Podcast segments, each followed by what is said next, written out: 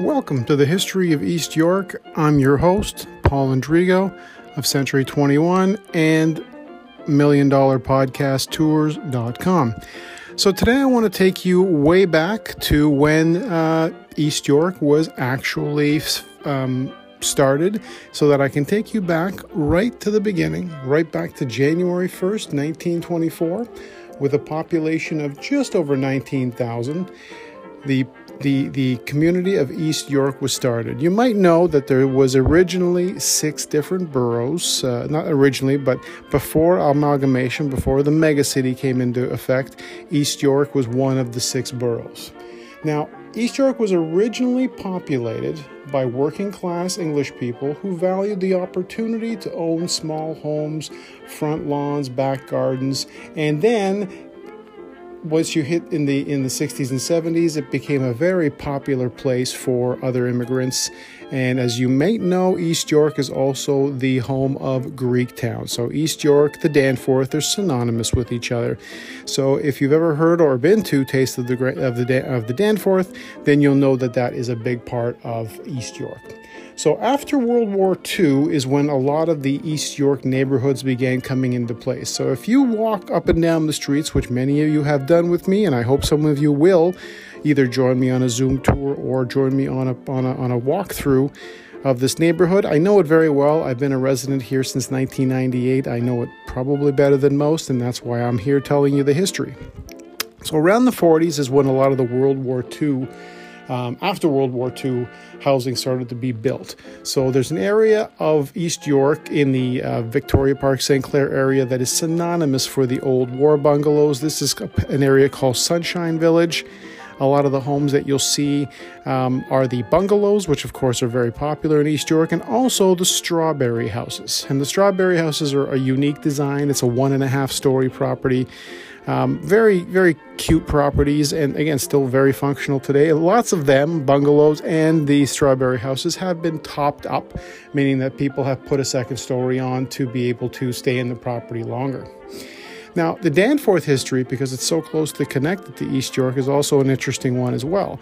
The person who actually built the Danforth wasn't Asa Danforth, and a lot of people don't know that. He built Danforth Road, not Danforth Avenue. So Danforth Avenue is a connection of Danforth Road. Danforth Road was indeed built by Asa Danforth.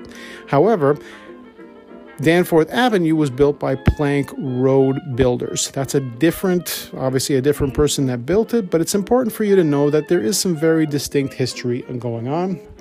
And lastly, uh, one of the fun things about finding out about, uh, you know, living in East York is all the great connections to uh, celebrities that we've had here. Keith Kiefer Sutherland actually grew up in the Crescent Town area.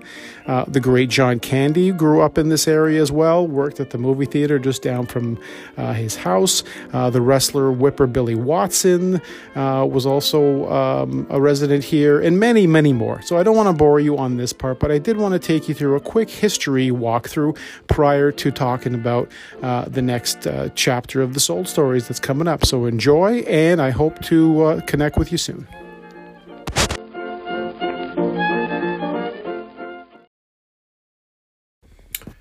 Today's soul story takes place right here in Leslieville. And this is the story of a really, really smart loft buyer who decided to invest in a property in Leslieville right at the perfect time and use that property to leverage into some incredible, incredible fortune.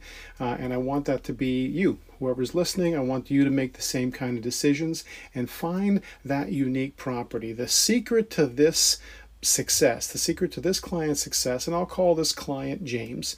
This client James bought this property, and it was definitely not the um, the most popular property probably in the neighborhood because of the fact that this is a uh, a loft building that not a lot of people know about. Even people that live in the area are not familiar with it uh, necessarily, and of course the history behind it. That's one of the biggest things that um, I find myself specializing is is being not just a storyteller here here, but being a storyteller for some of the most incredible loft spaces around the city. Some of them have not really been um, the stories have not really been fully told to the you know to the best possible way.